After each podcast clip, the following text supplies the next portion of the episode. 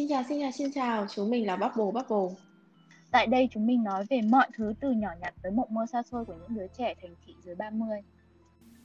Wrap up của tập mười tám là chúng mình uh, chân thành quỳ gối dập đầu xin lỗi tạ tội với các bạn, là cái tiếng nghe nó kinh khủng quá.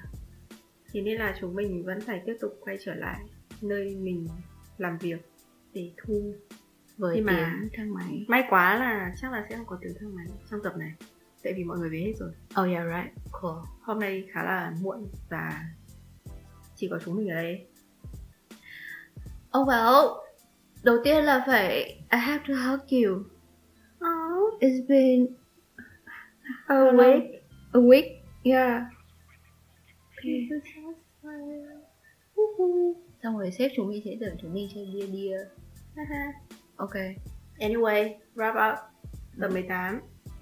Thì uh, trong tập mười tám chúng mình nói hai ý chính, nếu là bạn nào gặp sự cố về việc nghe thì um, how we define the family and then uh, how we like how we deal with a fight within the family. And then chúng mình nghĩ như thế nào về những người bố mẹ không được lành lặn lắm của chúng mình. I mean về mặt tinh thần. Yeah, về đầu tiên là về định nghĩa gia đình nhá. Ừ.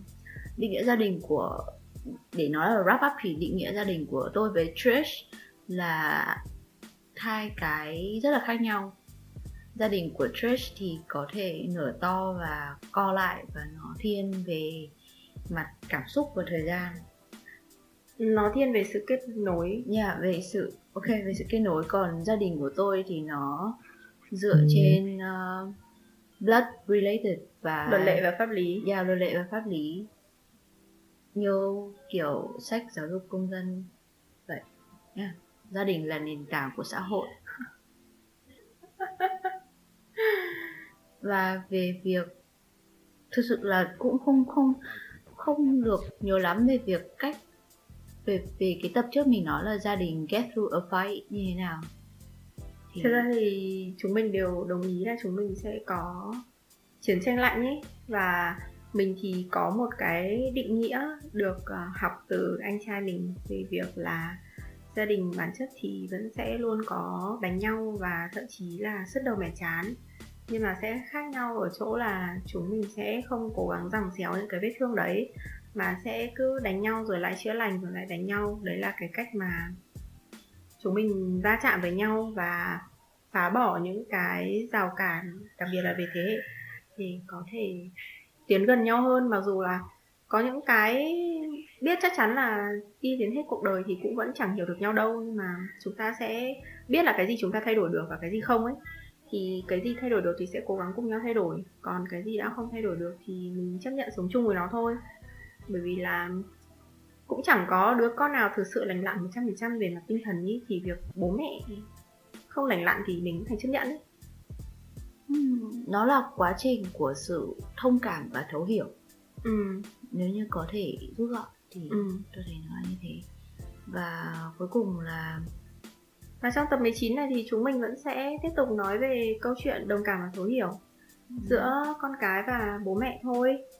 Thì um, chúng mình có một cái outline đơn giản trong ngày hôm nay là nếu mà bạn đã từng nghĩ bạn sẽ trở thành ông bố bà mẹ trong tương lai thì liệu điều gì sẽ xảy ra? Viễn cảnh nào sẽ xảy ra? À, tôi nghĩ là các bạn Gen Z nghe tập này sẽ kiểu như là sẽ có khá là nhiều meme ấy. Ờ à. Ok, wow. Bạn, ok, ví dụ như tôi chẳng hạn, tôi là một người trong cái ngưỡng khá là tuổi cập kê. Và trong một thời gian khá là ngắn nữa thôi thì tôi ừ. sẽ có một gia đình nhỏ. ừ. Việc tôi tưởng tượng nó rất là Nó, nó rất là bình thường ấy, kiểu ừ. chờ. Còn như bạn thì như thế nào? Tại vì có vẻ như là cái cách mà bạn sẽ sẽ xây dựng gia đình nhỏ của bạn sau này sẽ, tôi nghĩ là nó sẽ không giống truyền thống, không giống những người khác. Ừ. Đúng. Tôi thì đấy, trong tất cả những cái tập liên quan đến tình cảm, tình yêu các thứ thì mọi người đều nghe thì rồi. Mặc dù là cũng đến tuổi lẽ ra nên yêu và cũng nên suy nghĩ đến một tương lai tạm gọi là ổn định theo tiêu chuẩn của mọi người, là nên có một gia đình, nên có con cái và các thứ. Thì tôi lựa chọn dành cái thời gian này để, tất nhiên là không phải là nói là duyên nó đến thì mình từ chối, thế nhưng mà tôi muốn yêu thương bản thân mình nhiều hơn, tôi muốn đi sâu vào bản thân mình nhiều hơn. Thì cái đấy nó cũng là, nó có một cái dấu mốc mà tôi rất nhớ. Đấy là cái lúc mà tôi vẫn còn đang học đại học, và lúc đấy thì uh, chị dâu tôi đẻ đứa nhóc đầu tiên. Thì uh, còn đại học, học đại học mà thế là rất là rảnh, nên là mọi người thường hay trao cho mình cái nhiệm vụ là kiểu chăm sóc một đứa con nít cùng với cả những người khác ấy. Thì khi mà, tức là bây giờ ấy, nói thật tôi vẫn không cảm thấy thoải mái khi mà kiểu ở trong cùng một không gian với bọn trẻ con ấy. Nhưng mà khi mà chăm bọn nhóc thì cái lúc mà nhìn thấy nó khóc nhưng mà mình không nỡ, kiểu kiểu tức là mình không thể nào cáu được ấy, mà mình chỉ thấy thương là ôi, thế tóm lại là nó làm sao, tại sao nó cứ khóc thế, mình không thể hiểu là nó đang muốn gì ấy. Thì thời điểm đấy tôi mới bắt đầu thấy thông cảm nhiều hơn cho mẹ mình, và cũng một chút cho bố nữa. Tức là chắc là đến thời điểm đấy thì thực sự tôi mới thấy là tôi bắt đầu mở lòng hơn để để thấu hiểu và cảm nhận một cái sự thật là ai cũng là lần đầu tiên làm con và ai cũng là lần đầu tiên làm bố mẹ. Yeah. Wow. Hả đi. Ừ, thì đấy, nó có một cái dấu mốc như thế thôi, xong kiểu mọi thứ nó cứ bồi đắp ý, chứ nó không phải là một cái như kiểu aha moment là tỉnh dậy và phát xong rồi kiểu mình thay đổi luôn ấy. Nó ừ. cứ kiểu từ từ từ từ từ. Ừ. Wow, còn tôi thì thực ra là kinh nghiệm của tôi ý, với việc chăm trẻ con này, bế em bé hay là đậy chăm bọn nhóc thì ừ. không có nhiều như bạn đâu, tại vì uh, nhà tôi thì tôi lớn nhất rồi nên là tôi chưa thể nào ừ. mà có kiểu phải chăm cháu, chăm con nít được. Nhưng mà tôi tôi nghĩ là bạn ở cái ok, nhưng mà tôi kiểu kiểu như là bắt đầu suy nghĩ và ừ. kiểu reflect điều đấy lên bản thân nhiều hơn khi mà bắt đầu lớn và phải nghĩ đến kiểu em gái, kiểu em gái tôi kém tôi bốn ừ. tuổi nhưng mà nó vẫn rất là trẻ con ấy. Ừ. Và kiểu như là mình thì là người đồng hành cùng mẹ lo cho em gái, thì khi đấy thì nhìn thấy được những cái trăn trở ấy, tại vì cái tuổi cấp ba với cả đại học nó nó là cái tuổi phát triển suy nghĩ và nó cũng cũng ừ. nhiều cái này kia ấy. Thì cái thời điểm đấy là thời điểm bắt đầu là how to say this, uh, mình sẽ nghĩ đến việc là mình phải làm như thế nào để con mình có một cái cuộc sống nó được ok nhất đấy. Ừ. Yeah. Còn tôi nghĩ là, tôi không biết bạn có giống tôi không ấy, nhưng mà ở cái thời điểm cấp hai, cấp hai ừ. cái thời điểm cấp hai bão tố đấy, ừ. tôi đã từng nghĩ là nếu như mình là bố mẹ của mình ừ.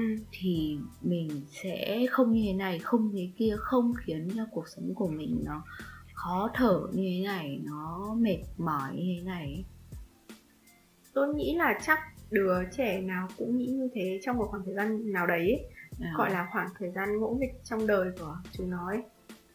Tại vì thứ nhất là không thể nào mà không nhắc đến cái khoảng cách thế hệ được. Cái thứ hai là cái thời của bố mẹ mình làm gì có kiểu iPad, làm gì có internet, làm gì có các thứ, tức là kiểu nó không bị ngợp thông tin nhiều ấy. Ừ. Thì cũng không phải bao bọc nhiều, nhưng mà khi mà kiểu con cái mình mình không còn kiểm soát được nó như ngày xưa nữa ấy, thì mình sẽ cảm thấy lo sợ hơn, thì càng sợ thì sẽ càng kiểm soát ấy. Ừ. Thì cái thời điểm đấy tôi nghĩ là nó là cái đỉnh núi đầu tiên mà bố mẹ phải vượt qua. Ừ, khẳng định cái việc là đấy, bây giờ là một là hiểu nhau, hai là tan tành. Yeah. Thì con cũng sẽ phải chịu thua bố mẹ một chút, bố mẹ cũng phải mềm dẻo với con một chút thì nó mới ấm êm được. Nhưng mà đa phần thì tôi thấy chả ấm êm, nó ấm êm ở giai đoạn về sau ấy, còn thời điểm yeah, đấy thì khó để mà ấm êm ấy. Ừ. Thực ra kiểu khi mà mình lớn rồi ấy, và và kiểu có cái việc này nó kiểu hits me so hard about parenting, tại vì tức là tôi luôn nghĩ là mẹ tôi uh, kiểu rất là giỏi nói, kiểu tư vấn cho phụ huynh về tâm lý, tình cảm, các thứ của con ấy, ừ. rất là tốt. Nhưng mà kiểu đến con mình thì đôi lúc cũng kiểu lúng túng không biết thế nào ấy, ừ. Xong rồi kiểu khi mà tôi kiểu dọn tủ sách của mẹ tôi ấy, và tôi ừ. thấy một đống sách kiểu làm cha mẹ ấy. Oh. Kiểu thực sự là rất là cố gắng để mà kiểu đọc và hiểu và những thứ kiểu về về tâm lý ấy, ừ. và mình kiểu wow, đấy, với một người như thế nhá, một người tri thức, một người cũng gọi là cố gắng đặt mình vào hoàn cảnh của người khác và kiểu ừ. đọc sách và trau dồi, và thậm chí người như thế mà mà vẫn có thể có những cái gọi là hoang mang hay là bấp bênh hay là đôi lúc là rào cản ngôn ngữ mà không thể nào trao đổi hay tiếp cận với cả con cái của mình được. Ừ. Thì yeah. Tức là có một cái chuyện ấy, hồi tôi học cấp hai, mẹ tôi cũng là một người, tức là mẹ tôi thì không phải theo trường phái đọc sách, nhưng mà mẹ tôi tức là nhìn, chắc là nhìn mặt tím hay như nào đấy, okay. Thì kiểu rất nhiều người kiểu chuẩn bị lập gia đình chẳng hạn, hoặc là lập gia đình rồi có con bé chẳng hạn, hoặc là rơi vào trong trạng thái kiểu kém mẹ tôi rồi vài tuổi, xong rồi con đầu tiên mới bắt đầu kiểu vào lớp một ấy, thì mẹ tôi đưa ra những lời khuyên rất nhiều, và tôi cũng chứng kiến mẹ tôi đưa ra những lời khuyên như thế khi người ta đến nhà tôi chơi. Thế mà tôi nhận ra một cái sự bất lực của mẹ tôi khi mà mẹ tôi phải nhờ nhân viên của mẹ tôi và nhắn tin cho tôi hỏi han các thứ vào cái ngày tôi lớp tám, lớp chín, tại vì mẹ tôi luôn sợ là tôi bị tự kỷ. Thì lúc đấy là việc duy nhất tôi làm là đi đến trường, sau đó đi về công ty mẹ để chờ mẹ đưa về nhà, đi về nhà xong rồi chờ mẹ nấu ăn, nấu ăn xong rửa bát xong tôi đi về phòng. Thế là không có một thời gian nào tôi thực sự mở miệng ra nói chuyện với mọi người trong nhà ấy. Thì uh, nói chung là được cái trộm vía thính, nên là tôi cũng nói thẳng với cả chị luôn ấy, là có phải mẹ em nhớ chị không? Thì chị bảo là ừ, nhưng mà em đừng nói với mẹ em nhé, bởi vì mẹ em nhớ chị như vậy, mẹ em rất là lo cho em các thứ.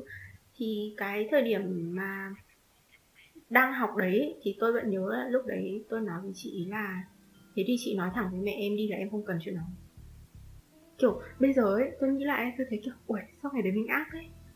Nhưng mà lúc đấy thì tôi lại nói như thế, kiểu tôi cảm thấy đấy là cái chuyện, tức là kiểu chuyện mẹ không hiểu con là chuyện sẽ không bao giờ thay đổi được ấy, ừ. Nhưng mà đến cái lúc mà cái dấu mốc mà tôi bảo với bạn là khi thằng nhóc nó ra đời ấy, thì lúc đấy tôi bắt đầu, tức là bọn tôi bắt đầu có topic chung là ok chăm cháu như thế nào, rồi tại sao lại như thế, tại sao lại thế nọ, tại sao lại thế kia, ô hôm nay nó kiểu biết lẫy rồi, ngày mai nó bỏ rồi kìa, thế nọ thế kia ấy. Thì, thì lúc đấy chia sẻ nhiều hơn, thì nói chuyện với mẹ các này nọ, thì lúc đấy mình nghĩ là à, hóa ra là người ta lớn như thế nhưng mà người ta cũng bỡ ngỡ vào xứ ấy, người ta cũng có biết gì đâu ấy, người ta cũng chỉ đang cố gắng kiểu ở ngoài kia người ta bảo là làm bố mẹ thì thì thi thoảng kiểu phải một người cứng một người mềm. Tôi không biết là nhà bạn có thế không, nhưng mà nhà tôi thì hai kiểu, mẹ mà đã cứng thì bố rất mềm, nó lúc nào bố kiểu cáu kiểu tại sao lại thế nữa, thì bắt đầu mẹ tôi lại thôi kiểu không nói nó thế nữa, kiểu kiểu cứ một người đấm thế xoay. Thế nhưng mà tôi thì tôi lúc đấy thì chỉ nghĩ là mẹ thì lúc nào mẹ cũng hay mắng nhiều hơn, tại mẹ quan tâm mấy cái nhỏ nhặt trong cuộc sống, thấy cuộc phiền ấy. Bây giờ thì thấy đỡ hơn, thì đấy cũng là một cái. Thế nhưng mà cái thay một cái khác nhất ý, là ngày xưa cái thời điểm đấy nghĩ là mình sẽ không bao giờ giống mẹ mình, nhưng bây giờ thì thấy mình càng ngày càng giống mẹ. Oh my god, I have the same idea. Thực sự, tại vì ngày xưa tôi sẽ luôn nghĩ là mình sẽ không bao giờ khổ như mẹ mình, sẽ không bao giờ tự mua dây buộc mình, không tự làm cái việc khiến bản thân đau đầu, hay là không quá như là lo nghĩ hay là suy nghĩ cho, cho người khác. Nhưng mà và cũng không khó tính nữa.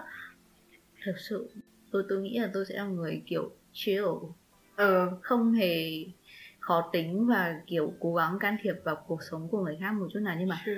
càng về sớm thì à, nhầm càng càng lớn ý, ừ. Ừ. thì lại càng thấy oh my god, đây là copy and paste. Thậm chí con em tôi bảo là mặc dù chị không muốn và mặc dù chị bảo là chị sẽ không giống mẹ đâu ấy, nhưng em chắc chắn về sau chị sẽ là một người mẹ y hệt như mẹ. Ừ đúng, bố tôi ấy, nói chung là tại vì bọn họ ở với nhau lâu rồi ấy, bọn họ sẽ nhìn thấy cái cái khuyết điểm và cái ưu điểm của nhau rất là rõ ấy, ừ. Nên thỉnh thoảng khi mà bố tôi có thời gian kiểu deep talk với tôi ấy, thì bố tôi vẫn hay chủ động nói về việc là bố cảm thấy con càng ngày lớn lên con càng giống mẹ ấy. Đôi khi cái giống đấy nó trở nên cực đoan, và tức là kiểu nó giống cái ưu điểm thì thôi cũng tốt ấy, nhưng mà tại sao biết đấy cái đấy là cái không hay của mẹ mà nên kiểu cải thiện ấy, thì con lại giống luôn cả cái đấy vậy. Ừ. Ngày xưa kiểu bố tưởng con thấy ngột ngạt lắm rồi thế nào thế kia, kiểu bố tôi cũng khịa khịa ấy. À. Tôi kiểu nhưng mà biết làm sao được, làm con của mẹ thì phải giống mẹ thôi ấy. Nhưng mà đúng là lúc đấy thì chỉ cãi như thế thôi, nhưng mà càng ngày càng nhiều người nói với mình ấy là eo ơi sao mà khó tính thế, xong toàn kiểu khó tính những cái giống ít hệt mẹ ấy. Thế là tôi đã phải chấp nhận một sự thật là tôi sẽ là bản đúc của mẹ tôi, kiểu tôi còn không được làm authentic version ấy. Ờ. Tôi chỉ, chỉ là bản đúc thôi, còn không được làm bản au, chỉ là hàng đúc. Line new, lại cả line bản đúc, bạn không hiểu ạ. Line new nhá, thì nó vẫn là hàng au nhưng mà nó là đã qua sử dụng. Còn mình là đúc, đây là làm một cái phiên bản na ná như thế nhưng mà không được xịn như thế, không đến mức là hàng kiểu fake hay là gì. Tại vì thực sự là phải cho làm line new tí nó đỡ kiểu như kiểu iPhone á, bạn khi làm iPhone line new chín mươi chín phần trăm thì đỡ đau lòng hơn, đỡ đỡ đau lòng hơn là iPhone có thể nhớ đúng không? Kiểu giao diện à ừ giao diện iPhone như cấu hình Android ấy. Tôi sẽ kiểu nức nở lắm, nhưng mà tôi kiểu trong một thế giới nào đấy trở thành cái điện thoại như thế ấy. Cảm thấy muốn phi đầu xuống cống. Ờ ô wow. Nhưng mà ấy ừ. Nếu như mà kiểu nếu như bạn chấp nhận sự thật là bạn sẽ giống mẹ bạn, tức là kiểu trong tương lai bạn sẽ trở thành một người như mẹ bạn, ừ. thì có điều gì bạn muốn thay đổi không? Hay là bạn cảm thấy nó cũng là một cái tự hào nho nhỏ nếu như là bạn có thể trưởng thành và giống như mẹ bạn? Thực sự là nếu như tôi trưởng thành và tôi giống như mẹ tôi ấy, thì tôi là một con trâu thứ thiệt ấy. Hy vọng mẹ bạn kiểu có thể nghe tất cả các tập trừ tập này. Không, mẹ tôi làm việc như trâu luôn. Bạn kiểu cái thể cái cái cường độ làm việc hiện tại của tôi ấy, bạn nghĩ là nó cũng cũng đã kiểu cũng gì và này nọ, nói chung là cũng cũng ok, chúng mình khá chúng mình khá đúng không? Kia nhá, A cộng xuất sắc, bạn ơi, bạn không thể tưởng tượng được đâu. Trong cái thời điểm Covid này, uh, mẹ tôi không ngủ trước mười hai giờ đêm và luôn dậy vào lúc sáu giờ sáng, và đến cái lúc mà tôi mở mắt ấy là đã đang ngồi máy tính làm việc rồi. Bạn phải hiểu là khi mà bạn làm trong cái nghề đặc thù như kiểu ngành giáo dục ấy, bạn cái thời gian của bạn lên lớp, bạn vẫn phải lên lớp, nhưng mà ngoài thời gian đấy bạn vẫn phải hoàn thành tất cả các công việc bàn bàn giấy như một người nine to five nine to five. Yeah. Ờ. Sau lại còn thêm uh, một uh, chức vụ nữa là giải đáp những câu hỏi từ phụ huynh và đúng học sinh. Rồi, đúng rồi, trời ơi, xuất sắc luôn. Ờ, đôi lúc ấy, phụ huynh buồn cười, kiểu nói cái chuyện là uh, lần đầu làm bố mẹ. Ừ. Đây, thì có cái vị phụ huynh này thì con đầu mà. Ừ. Con đầu của người ta là đang học, rồi đấy là học lớp bốn. Ừ. Xong nó có điện thoại. Ừ. Xong rồi có gọi là trong lớp thì cái tuổi đấy đang tuổi tò mò, thì cái việc mình có cảm tình với bạn này, mình thích bạn này hơn bạn kia thì nó là chuyện bình thường, ừ, đúng không? Ừ. Thế là hai, có hai đứa trong lớp nó thích nhau, ừ. xong rồi chúng nó mới nhắn tin nhau là tớ thích cậu, ừ. thế cả tớ yêu cậu gì thế gì. Xong bố mẹ chúng nó rụng rời đổ đốt. Ờ, xong bố mẹ chúng nó phát hiện ra, xong rồi bố mẹ nó, chúng nó mới nhắn tin cho mẹ tôi là ôi chị ơi em mất cả ngủ, em thức trắng đêm, em suy sụp tinh thần. Dễ thương á. Xong mẹ em kiểu, mẹ tôi kiểu mới thế mà đã suy sụp tinh thần rồi. Mẹ tôi bắt đầu kiểu giải thích là các con ở cái tuổi này nó như thế này rất là bình thường, và ừ. và rất may trộm vía là bạn ấy cũng là một bạn làm việc gọi là học tập các thứ có trách nhiệm ấy, học hành cũng ok, ừ. thì thì có những cái việc đấy thì cần xử trí thế nào, mình không căng thẳng với con, mình không thế này nọ lọ trai, ừ, con có thể thích nhưng mà con vẫn phải kiểu kiểu nói cho nó hiểu là việc học bây giờ vẫn là quan trọng trên hết ý. Việc đấy bố mẹ không cấm, tức là con có thể có cảm tình với bạn này hơn, con đối xử với bạn ấy tốt hơn thì cũng được thôi. Nhưng mà cái việc quan trọng nhất vẫn là việc học, không được sao nhãng các thứ. Nhưng mà kiểu mẹ tôi kiểu chúa hề đấy, lúc mà kể lại thì sụp đau bụng, cười đau hết cả bụng. Ôi chị ơi, em suy sụp, em em mất ngủ. Vì dạ, con em nó có người thích. Ôi trời ơi. Đó, ai cũng lần đầu làm bố mẹ và ai cũng có những cái bỡ ngỡ như thế. Ừ. Chính ra nhá, cái thời mà đi học ấy, bố mẹ có sợ gì đâu, chỉ sợ mỗi yêu đương sớm mà. Ừ. Xong rồi, đấy là một trường hợp nha. Đến cái trường hợp tiếp theo thì khi mà bạn đã có con thứ hai rồi đấy, thì mọi thứ bạn thả trôi. Ngày đầu đi học, như em họ tôi á, nó là con thứ hai, ngày đầu đi học mẫu giáo, nó có ba người yêu, nó về nó kể cho gia đình, xong mọi người kiểu cười phá lên. Ừ, mẫu giáo nó bé quá, chưa có gì để sợ. Cái hồi cấp hai ấy là cái hồi sợ nhất. Tôi vẫn còn nhớ mẹ tôi cái thời mà tôi học cấp hai rồi thì mẹ à. tôi hay đem chuyện của anh tôi ra để kể. Cái à. thời cấp hai như kiểu là ý là làm gương ấy, kiểu ý là bố mẹ ngày xưa đã nuôi anh con vất vả như thế đấy, nên là kiểu con làm con gái nên con tém tém lại cho bố mẹ đỡ khổ ấy, kiểu như thế. Suốt ngày kể là phải bỏ làm để đi dòm dòm mấy cái tiệm nét ấy, xem à, là kiểu à. có, có trốn đi nét không các thứ ấy. Thì xong rồi à đe, xong ý là toàn kể những cái chuyện là là đánh rồi phạt các thứ, dọa ấy, như kiểu mày mà cứ thử như thế sẽ để mày bị đánh tuốt xác y như anh này các thứ. Thế xong rồi mà kiểu khổ là tôi ngày xưa thì tôi lại không game khủng gì, đến bây giờ tôi cũng không biết chơi game ấy, tôi lại chỉ kiểu đọc truyện xong rồi ở nhà ngủ ấy. Thì bố mẹ tôi lại sợ một cái nỗi sợ khác, thì nó lại giống y như là làm lại từ đầu ấy. Xong đến bây giờ kiểu nói chuyện lại được với bố mẹ. Xong mẹ tôi kể là ngày xưa mẹ tôi kiểu cũng lén lút đi hỏi người này người kia, ý là những người đi trước ấy, những người kiểu đã có con gái rồi ấy, hỏi xem là không biết là chúng nó ở độ tuổi đấy có thế không ấy, kiểu có giống như con mình không ấy. Tại vì mẹ tôi mẹ tôi cứ sợ tôi bị làm sao ấy, ý là kiểu thế nào về tâm lý ấy, kiểu cứ lầm lì lầm lì ấy. Cơ hài đứa nào cũng lầm lì. Ừ, xong rồi cấp kiểu cục cằn ấy, kiểu ừ. bố mẹ cứ nhắc một cái bắt đầu kiểu gắt nhẵng ở lên ấy. Ừ. Cấp hai chắc đứa nào cũng thế, cấp hai tôi cũng thế.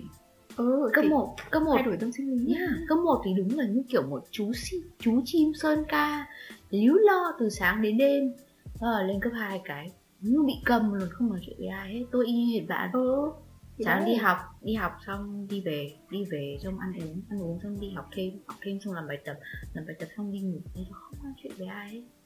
Thế thế nhưng mà khổ một cái là cuộc đời tôi ấy là rất nhiều drama học đường, mà lại toàn liên quan đến những cái lời đồn tôi kể với bạn đấy. Ừ. Nào là ghét đứa này ghét đứa kia, xong rồi học thì không chịu học, suốt ngày ngồi nhắn tin trong giờ, mà tôi suốt ngày ngồi nhắn tin trong giờ thật. Thế xong rồi lại còn kiểu yêu sớm, thế xong rồi ừ. này nọ này nọ, xong kiểu trốn học ấy, tôi chả hiểu những lời đồn ở đâu ra, tôi chỉ ở nhà ngủ ấy. Xong kiểu cứ đồn ấy, xong rồi mẹ tôi đen cho mẹ tôi là mẹ tôi, tức là kiểu bố mẹ mình không, tôi không biết mẹ bạn nhá, nhưng mà ví dụ như bố mẹ tôi ấy hoàn toàn không có khái niệm là extroverted children and then kiểu introverted person, kiểu như thế, hiểu không? Tức là con đang vui tự nhiên buồn gì hay là ý là kiểu ví dụ mình là đứa hướng nội đúng không? Ừ. Thì khi mà mình dạy thì thì mình sẽ thể hiện cái đấy rất là rõ, đôi khi là nó còn quá hơn cả cái mức độ hướng nội của mình thời điểm này. Còn cái đứa mà nó nó cứ vô tư, xong lúc nào nó cũng như chim sơn ca, mà tính nó kiểu kiểu hướng ngoại thì lúc nào nó cũng hướng ngoại, kể cả lúc mà nó ý là không dạy bạn thì... ơi, bạn nhìn hai chị em rồi đấy, không nhà tôi không có. Ừ, nhưng mà ý là đen cho mẹ tôi thì lại là như thế đúng không? Là mẹ tôi lại đi hỏi phải đúng một cái bác à. mà con gái của bác ý thì kiểu siêu hướng nội ấy, kiểu làm lớp trưởng, tham gia bảy bảy bốn chín siêu hướng ngoại chứ. À ừ, siêu hướng nội. À siêu hướng ngoại à.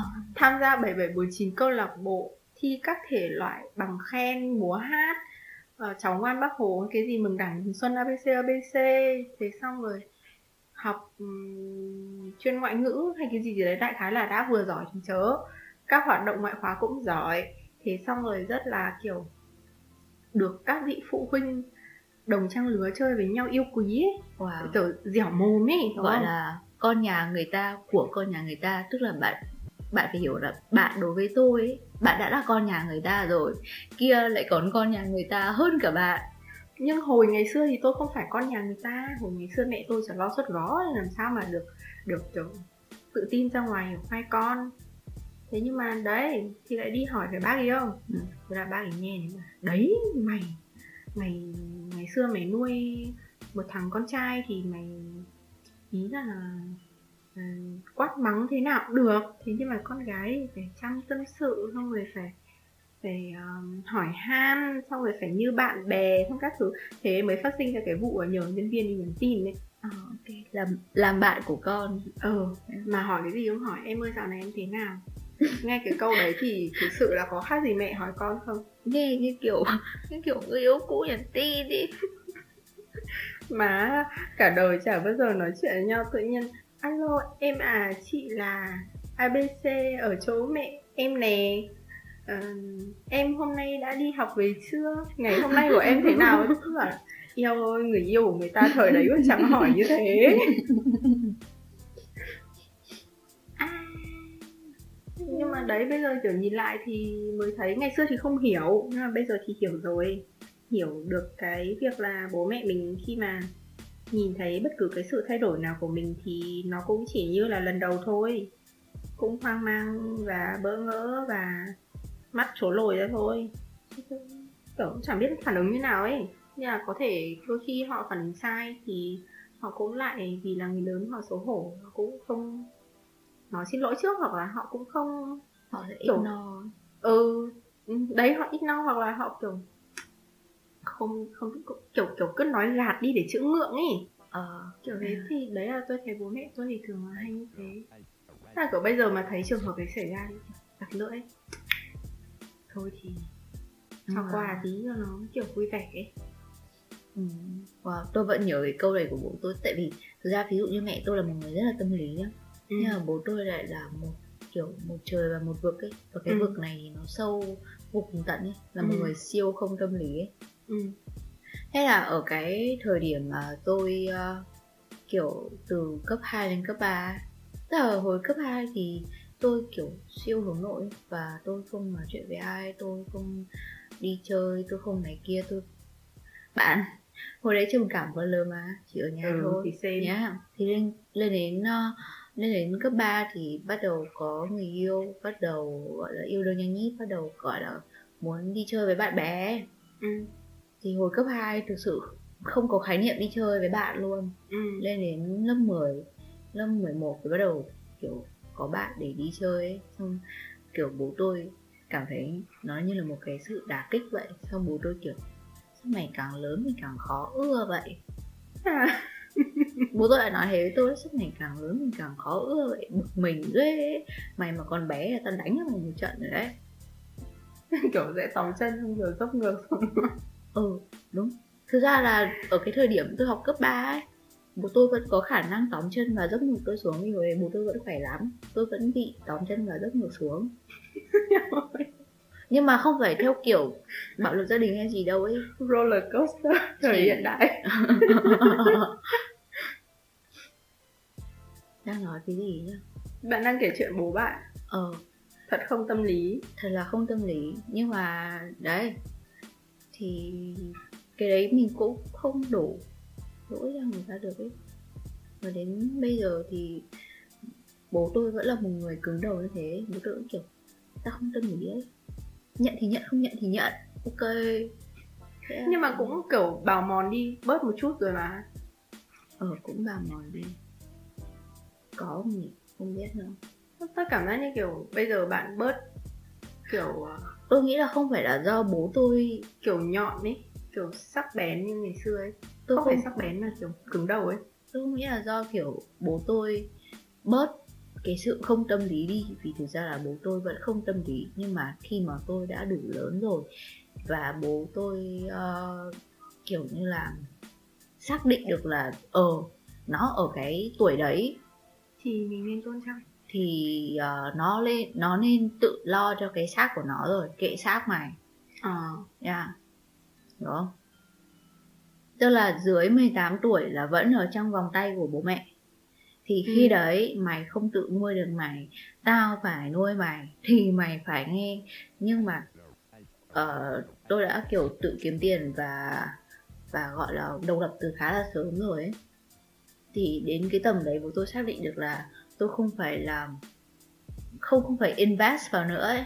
Ừ.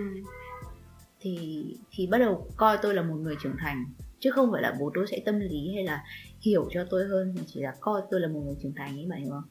Và sẽ không kìm cặp theo cái kiểu là một đứa trẻ con nữa, mà sẽ có một cái sự kiểu người trưởng thành kệ mẹ mày ấy.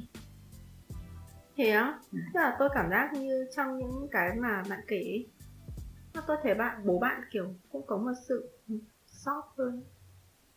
Không, chắc là hay là tại vì góc dạ, nhìn của bạn cũng khác hơn. Có lẽ thế, có lẽ là do góc nhìn của tôi cũng khác hơn ấy. Tại vì thực ra khi tôi còn nhỏ thì nếu như tôi là một người lớn bây giờ ấy, và tôi nhìn lại đứa nhỏ đấy ấy, thì tôi sẽ nghĩ nó là một đứa nhỏ không tốt ấy. Bạn cậu sẽ phát điên đúng không? Tôi sẽ phát điên thôi. Ừ, tôi cũng thế. Kiểu nếu như tôi nhìn lại tôi ở cái thời buổi đấy, cái tầm ngày xưa đấy, tôi sẽ tống bản thân mình vào một cái trại rồi mất ấy. À vậy. Bạn còn quá cả bố bạn với mẹ bạn ấy. Thế nhưng mà thế thì theo bạn cái vai trò cuối cùng của người bố, người mẹ ở trong một gia đình này, nói vai trò của một người con trước đi. Tôi nghĩ là mọi người kiểu, tức là bố mẹ mình ấy thì đã luôn phải đọc sách và học, và kiểu kiểu càng ngày mọi thứ càng nhiều thông tin mà, ừ. và luôn cố gắng để trở thành một người bố mẹ tốt ấy. Nhưng mà thực ra mình bỏ qua một cái là đã bỏ qua cái cái kiểu nho giáo ngày xưa ấy, bạn biết không, là mình phải tôn tôn sư trọng đạo, hay là trong gia đình nó phải có trước có sau và con cái phải học lễ nghĩa ấy. Ừ. Kiểu bây giờ mình đôi lúc mình quên bẵng đi những cái điều đấy ấy. Ừ. Thì nếu như mà nếu như mà là một lời gửi gắm đến những người con thì đấy là điều tôi sẽ muốn gửi gắm, là hãy xem lại tư cách làm con của mình ấy. Nhất là những đứa ừ. trẻ hư ngoài kia. Ừ. True. Chắc là các bạn cũng, hay là do tôi tôi không thấy thực sự có một quyển sách nào nói về việc cách học làm con. Ờ, không không ai viết được cách học làm con cả, mặc dù tất cả chúng ta đều đã từng là một người con. Có người nhá sẽ không không phù hợp để làm bố mẹ thì có lẽ là cả đời họ sẽ không làm bố mẹ, nhưng mà rõ ràng bất kỳ ai trên thế giới này đều đã từng là những người con rồi ấy. Ừ. Và người ta cũng chỉ được làm con một lần ấy. Ừ. Và nếu như cũng chỉ được làm con một lần, tại sao không học và cố gắng đi ấy. Ừ. Làm một cách tử tế đúng không? Yeah, làm một cách tử tế. Deep thế, tự nhiên đến đoạn này deep thế. Ừ, deep. Còn về việc làm bố mẹ thì nào nhỉ? Không có bố mẹ tốt nhất mà cũng không có bố mẹ xấu nhất ấy. Chỉ có bố mẹ rất cố gắng thôi. Và chưa cố gắng đủ. Ờ, và chưa cố gắng đủ. Tại vì thực sự là trên đời này cũng có những người bố mẹ không xứng đáng làm bố mẹ mà. Ừ. Nhưng mà cũng có những người đã rất cố gắng rồi, nhưng mà kiểu người ta bị peer pressure ấy, nên người ta cảm thấy người ta chưa cố gắng đủ. Nhưng mà gì thì gì ấy, tôi cảm thấy cái peer pressure khi làm con là khi làm bố mẹ phải làm cái tốt ấy. Tại vì đấy là nó cũng lại liên quan đến cái định nghĩa về gia đình của tôi ấy. Mình Mình sống với nhau dưới dạng một cộng đồng thân thiết hết cỡ ấy. Thì nếu như là mình luôn suy nghĩ là mình cố gắng với nhau thì mình sẽ cảm thấy um, thoải mái hơn, maybe. um, Và kiểu đứa con cũng sẽ, nói như nào nhỉ, nếu như mà họ đã từng cố gắng và vẫn đang cố gắng ấy, và họ cảm thấy là họ sẽ tiếp tục cố gắng, thì ở cái ranh giới ví dụ như bố mẹ mình thì đã từng làm con đúng không, và đã ừ. là bố mẹ đúng không, thì sẽ có thể thấu hiểu cho con hơn. Và kiểu tức là nó mang tính chất kiểu vòng lặp, ờ nó cứ như thế như thế kiểu từ thế hệ này sang thế hệ khác đấy. Và nếu như mà giữ được một cái dạng truyền thống gia đình theo cái kiểu là chia sẻ và nói chuyện được với nhau, không cần làm bạn đâu ấy, khác biệt thế hệ thì không làm bạn ở đâu. Thế nhưng mà cố gắng tìm được cái điểm chung để mà nói nhỉ. Ừ. Như kiểu tôi với mẹ tôi bắt đầu có điểm chung kể từ khi tôi có cháu, và mẹ tôi cũng gọi đấy là cháu ấy. Kiểu có một đứa trẻ sinh ra và tất cả mọi người đều đã đủ trưởng thành để có khả năng trông nom nó ấy. Thì đấy cũng là một cái topic chung. Và sau này thì là đi làm, ví dụ như bây giờ đi làm tôi có thể về tôi kể chuyện ở công việc cho mẹ tôi nghe. Đôi khi mẹ tôi sẽ không thích cái mà tôi đã làm, nhưng mà thay vì việc là áp đặt ý, thì bây giờ bà ấy cũng hiểu là thôi nó cũng gần ba mươi tuổi rồi còn áp đặt cái gì nữa. Mình áp làm sao nó không áp mình thì thôi, chứ mình áp làm sao được nó. Thì mình cũng chỉ nhẹ nhàng nói thôi, mẹ thấy cái này là không ổn đâu, con phải nhìn theo như thế này như thế này. Thì nó lại hay hơn ý. Ừ. Với cả tôi thấy cái việc định hướng cho đứa con nít ý, đối với tôi là vai trò quan trọng nhất của bố mẹ. Ừ. Còn cái chuyện tài chính hay là ăn học này nọ ấy, nếu mà có thể cho nhau được cái tốt nhất thì cũng là tốt thôi. Nhưng mà nếu như có khiếm khuyết về những cái đấy ấy, nó cũng không quá nó không đáng sợ ấy. Ừ, ừ. Nó không đáng sợ, chỉ là quan trọng là mình định hướng cho nó được là nó luôn phải cố gắng. Ừ, hãy là một người tốt và có trách nhiệm. À, wow. Nếu mà nói về việc định hướng cho con cái thì tôi cũng muốn kiểu nói cụm từ là kiểu báo hiếu ấy. Mọi người sẽ luôn nghĩ là con cái sau này lớn, uh, sau này uh, có gia đình thì mới biết để quay về báo hiếu cha mẹ. Thì tại sao lại phải chờ đợi đến tận lúc đấy để báo hiếu, mà sao không bắt đầu từ khi kiểu mình còn đang đi học hay là mình còn mới đi làm gì ấy. Ôi, vậy không? Topic thật giống lễ Vu Lan bạn ơi. Tôi xin lỗi nhưng mà ừ nhưng mà ý là ý là kiểu đây là đây là một cách để tôi học làm con ấy, tức là chưa ừ. bao giờ quá muộn để à chưa bao giờ là quá sớm để có thể báo hiếu ấy. Ừ. Đúng không? Tại vì như kiểu ngày xưa thì sẽ là phải chờ nuôi bố mẹ xong rồi là cho ông bà tiền các thứ này kia, đúng không? Tức là kiểu ừ. rất là financial. Ừ. Còn bố mẹ của mình bây giờ ấy không cho mình tiền thì thôi ấy. Làm gì đến lượt mình cho bố mẹ mình tiền ấy, thì mình sẽ kiểu sẽ có cái cách khác để mình báo hiếu ấy. Ừ. Thì đối với tôi nó chỉ loay quanh loay quanh mấy cái, mấy cái cụm từ đấy thôi. Báo hiếu ừ, nó cũng là một phần của trách nhiệm. Nhưng mà nói cụm từ báo hiếu nó khó ấy. Tại vì có những nhà nhá, ừ. ví dụ như bạn tôi chẳng hạn, nó mang đồ ăn về các thứ, ý là chỗ này chỗ kia ngon ấy, ừ. và bố mẹ thì không thích ăn ngoài, thích kiểu ăn ở nhà ấy, nhưng mà nó vẫn muốn kiểu mua về để cho bố mẹ biết này biết kia ấy, thì lại không thích. Tức là ý là kiểu con cái thì nghĩ như thế cũng là một dạng báo hiếu rồi ấy, tại kiểu có của ngon thì cũng phần cũng nghĩ đến bố mẹ ấy. À. Nhưng mà với bố mẹ nhà đấy thì là nghĩ là không phải kiểu cho được cái cái này cái kia, phải kiểu ý là phải rất là hiện kim ấy. À. Thì mới cảm giác như là à đấy là nó đang báo hiếu đấy, và không không muốn chê trách gì vị phụ huynh đấy, nhưng mà người ta cũng hơi nặng nề về mặt tiền nong ấy. Ý là cho thì cho ít cho nhiều là cho thôi. À.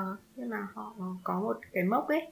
À. Và cứ hàng quý thì cái mốc của nó lại lên ấy, không quan tâm đến việc là con mình nó đã đạt được cái mốc trước chưa ấy.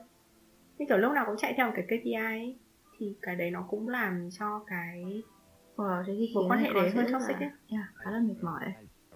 Là đứa con thì lúc nào cũng luôn dằn vặt bản thân mình là mình chưa đủ tốt để có thể kiểu cho bố mẹ mình cái bố mẹ mình muốn ấy. À, nó cũng hơi đáng sợ. Đôi lúc kiểu cũng có false parenting, ừ, kiểu những ca làm phụ huynh bị fail thì cũng ừ. phải thế thôi. Thế giới này rộng lớn như thế này làm sao mà có thể kiểu tất cả đều làm đúng được, đúng không? Ừ, nếu mà thế thì đã không có luật lệ, đúng không? Luật lệ làm ra và người ta vẫn phạm luật đi. Wow, Trời, tập này deep quá rồi, sợ thế. Ờ, deep quá. Tôi kiểu bị không biết nói gì chứ. Thôi lại tấu hài đi. Bây giờ tấu gì? Còn bây gì để tấu hả bạn? Đây, tôi có chuyện. Tôi, chuyện gia đình nhà tôi. Tôi, tôi biết hình của thuyết cũng được.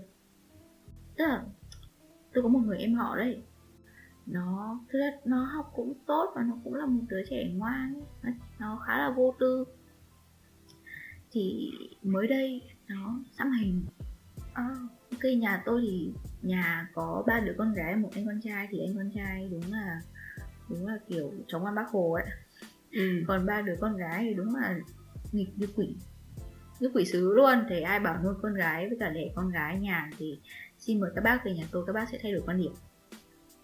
Đó, thì uh, nó nó thi đỗ học viện ngoại giao, điểm cũng không phải là tệ, tức là tức là nó thuộc diện học giỏi ấy, nhưng mà nó có như mọi người con gái, như mọi người phụ nữ khác trong cái gia đình này là nó có cá tính rất là mạnh. Và nó mới mới đi xăm một hình không to đâu, cũng xinh xinh thôi. Xong rồi nó xỏ viên các thứ nữa, cả một cái sắp thầm với cả một cái smiley. Thì ok, ví dụ như là về xỏ viên thì mẹ nó đã ok, đỡ, gọi là nhường một bước rồi. Tại vì là thì lại lấn tới thì lại lấn tới làm thêm một tình thắng nữa. Thế là mẹ nó cũng tức là chỗ vía là cũng không không có lẽ cũng không phát rồ hay căng thẳng gì lắm, nhưng mà cũng hơi hoang mang và các thứ ấy. Xong mới gọi cho mẹ tôi. Mẹ tôi một người đã kinh quá đã kinh qua những đứa con gái hay làm cho người khác đau đầu đau tim thì kiểu mới trấn an ấy. Ừ. Xong rồi con em con em tôi nó kể chuyện, xong nó cứ lo là nó cứ lo là là bác tôi sẽ nghĩ là bọn tôi là bad influence ấy. Ừ. Tại vì bọn tôi cũng cũng kiểu tức là không phải là drop out of school hay gì, nhưng mà cũng ừ. hay làm những cái trò mà khiến người khác đau tim. Ừ. Đúng không? Ừ. Bạn ơi, nó lên đại học mới xỏ khuyên. Tôi cấp hai về nhà, cái lưỡi sáng bóng luôn, ngay trước kỳ thi cấp ba. Đã thế à? Đợt học học thi ấy, kiểu không thích giáo viên ấy, thế là không đi học luôn. Tức là tôi vẫn sẽ kiểu ngồi ở thư viện học hoặc là ở nhà học, tôi không đi chơi. Nhưng mà không thích giáo viên cho nên là em xin phép là em không đi học vì em thích cô. Ơ, oh, xem, tội thế. Thế là giáo viên mới kiểu không thấy mình đâu, mấy kiểu nhắn gì em phụ huynh ấy. Ừ. Gần đến kỳ thi cấp ba rồi mà còn mà còn bỏ học như thế. Ví dụ nhá, mẹ tôi rất là thoáng, thi đại học năm ừ. nay không thi được, năm sau lại thi, không vào trường này thì vào trường khác. Tại vì khi đấy kiểu lớn rồi ấy. Ờ, nhưng cấp ba thì không. Nhưng cấp ba thì không ấy. Cấp ba ấy, nó là cá chép vượt vũ môn ấy. Nó là một em ơi, ngày xưa ấy, bạn nói về đại học ấy, bạn cũng nói nó là cá chép vượt vũ môn đấy. Dạ, thế cái này nó phải là cái gì để kinh khủng hơn thế, nó phải hơn cả như thế. Đây là không vượt được là sẽ rơi vào ngục sâu tăm tối luôn, cuộc sống ừ. về sau không ra một cái gì luôn. Ừ. Đấy là sự thật nha. Ừ, thì kiểu, đúng mà, cái đấy đúng. Phụ huynh cứ nghĩ là, tức là ý, ý là có lẽ là những cái người mà trẻ hơn ấy ừ. thì sẽ nghĩ là thôi không có đi đâu ấy. Nhưng mà kiểu các bạn ơi, thực sự nếu sau này có con ấy, hãy chú ý vào kỳ thi từ cấp hai lên cấp ba. Học tốt như thế nào cũng được, nhưng mà phải nhét nó vào một cái lớp tử tế. Ừ, đúng. Có thể vào một cái trường không phải trường tốt, nhưng chắc chắn phải vào lớp chọn. Đấy là cấp ba. Còn đại học á, quan trọng là đầu ra, đừng nhìn vào đầu vào. Yeah. Vào được trường là rồi. Dạ, yeah, vào được trường là được rồi. Còn ra hay không thì hên xui. Ừ, đúng rồi. Bạn là thủ khoa đầu vào nhưng bạn không phải là thủ khoa đầu ra thì cũng chẳng có cái gì đảm bảo ấy. Ờ. Mà thủ khoa đầu ra còn thất nghiệp đầy như thế. Nhờ. Ừ. Tôi tiếp câu chuyện em gái đi. Rồi sao? Ừ, xong rồi mẹ, thay vì là xong rồi kiểu chúng nó mới kiểu thở phào nhẹ nhõm ấy, vì mẹ tôi không biết không biết là nói gì, nhưng mà ừ. đã kiểu trấn an các thứ. Ừ. Xong rồi tại vì lúc mà lúc mà bác tôi biết con nhỏ đó nó xăm thì con nhỏ đó nó lại bảo cả tôi, cả con em tôi cũng à, cũng xăm chứ cũng còn xăm gì mình, đúng không? Ờ, cũng xăm mình còn gì. Xong rồi mẹ tôi kiểu gọi điện trấn an. Tại vì các bạn thấy đấy, sao mình đâu có xấu. Ừ, đúng rồi. Thế là dành cho những người bạn nào hoặc là những em nào hoặc những anh chị nào đang nuôi ý định có hình xăm đầu đời thì cái lúc mà tôi có hình xăm đầu tiên là lúc vào cái năm tôi tròn mười tám tuổi. Bắt tay. Trước lúc đấy vẫn rất lịch sự, tự đặt cho mình một giới hạn là xin bố mẹ ba lần, xem bố mẹ có đồng ý không. Lần thứ nhất thì bố mẹ tưởng là trò đùa thôi, đến lần thứ hai nghĩ à, thế là chắc là con này nó cũng hơi nghiêm túc, phải gạt đi. Đến lần thứ ba là bắt đầu kiểu chỉ vào mặt rồi cấm. Thế nhưng mà vẫn đi thôi. Xong rồi đi xong thì bắt đầu có những khoảng lặng ở trong gia đình kiểu chán, vẫn chưa vượt qua được cú sốc tinh thần từ vị trí bố mẹ. Thế xong rồi sau đấy thì cũng nhẹ nhàng nói với bố mẹ một câu thôi là sống mười tám năm rồi vẫn là con ngoan của bố mẹ, thì liệu chỉ vì một hình xăm thì mình có trở thành một đứa đầu đường xó chợ được không? À, hay một câu có lực sát thương nữa là thế chẳng nhẽ con là con của bố mẹ nhưng bố mẹ không tin con à? Thế là xong.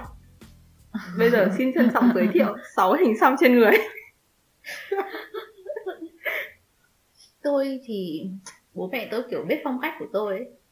Bố mẹ tôi kiểu đến bất lực với người con này, tại vì tôi có phong cách là không xin phép ừ.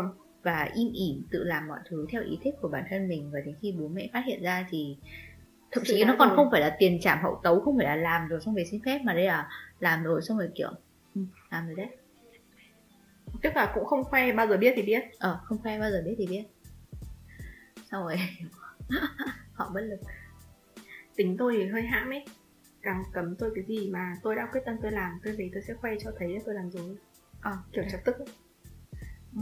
Nghĩa là xong kiểu chọc tức xong rồi thấy kiểu bố mẹ tôi cứ cứ bâng khuâng ấy, kiểu kiểu cứ trồi sụt trồi sụt ấy.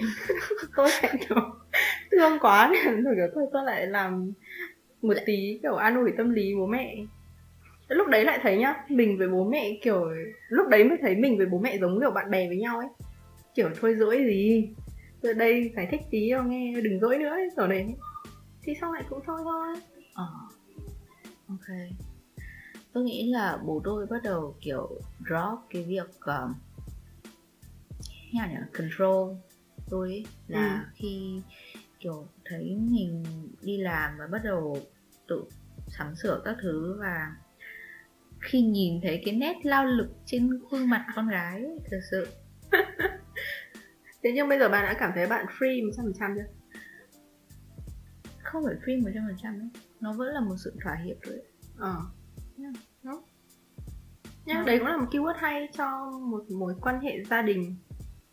Nó áp dụng được với tất cả mọi thứ. Ừ, sự thỏa hiệp yeah. Bố mẹ tôi cũng thỏa hiệp với tôi một số thứ, và tôi cũng thỏa hiệp với bố mẹ. Thật ra cái sự cảm thông của mình và cố gắng hiểu ấy, cái sự cố gắng hiểu từ hai bên ấy, nó chính là cái compromising mà.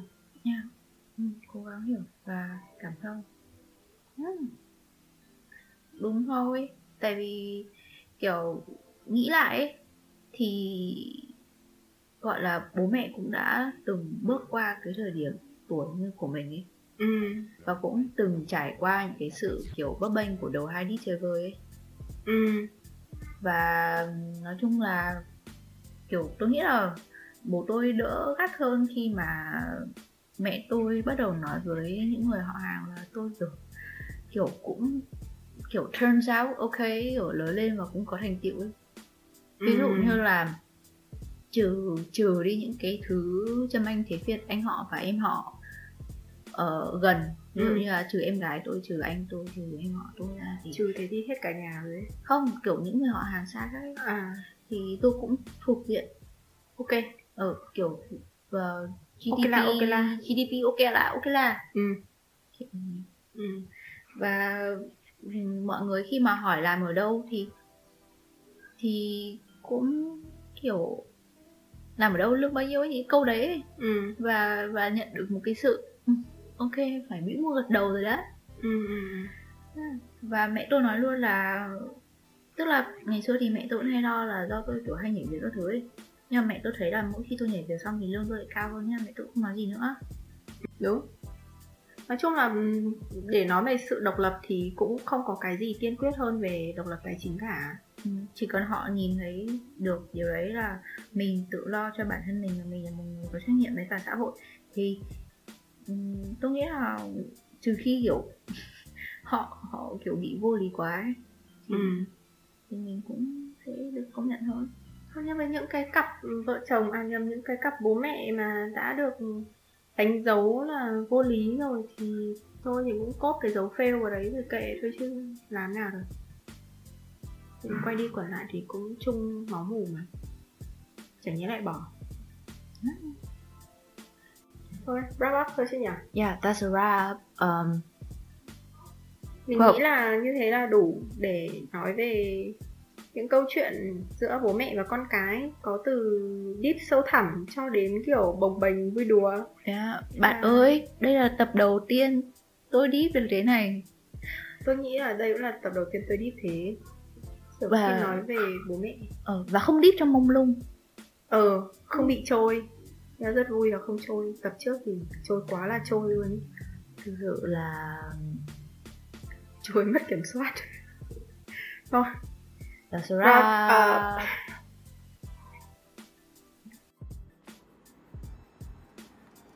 Vậy là tập ngày hôm nay đã kết thúc rồi. Cảm ơn mọi người đã lắng nghe episode ngày hôm nay của chúng mình.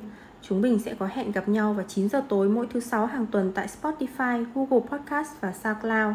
Nếu có bất cứ góp ý nào về ý tưởng và góp ý cải thiện chất lượng podcast, hãy kết nối với chúng mình qua Instagram bubblebubble chấm podcast hoặc email bubblebubble chấm podcast a còng gmail chấm com.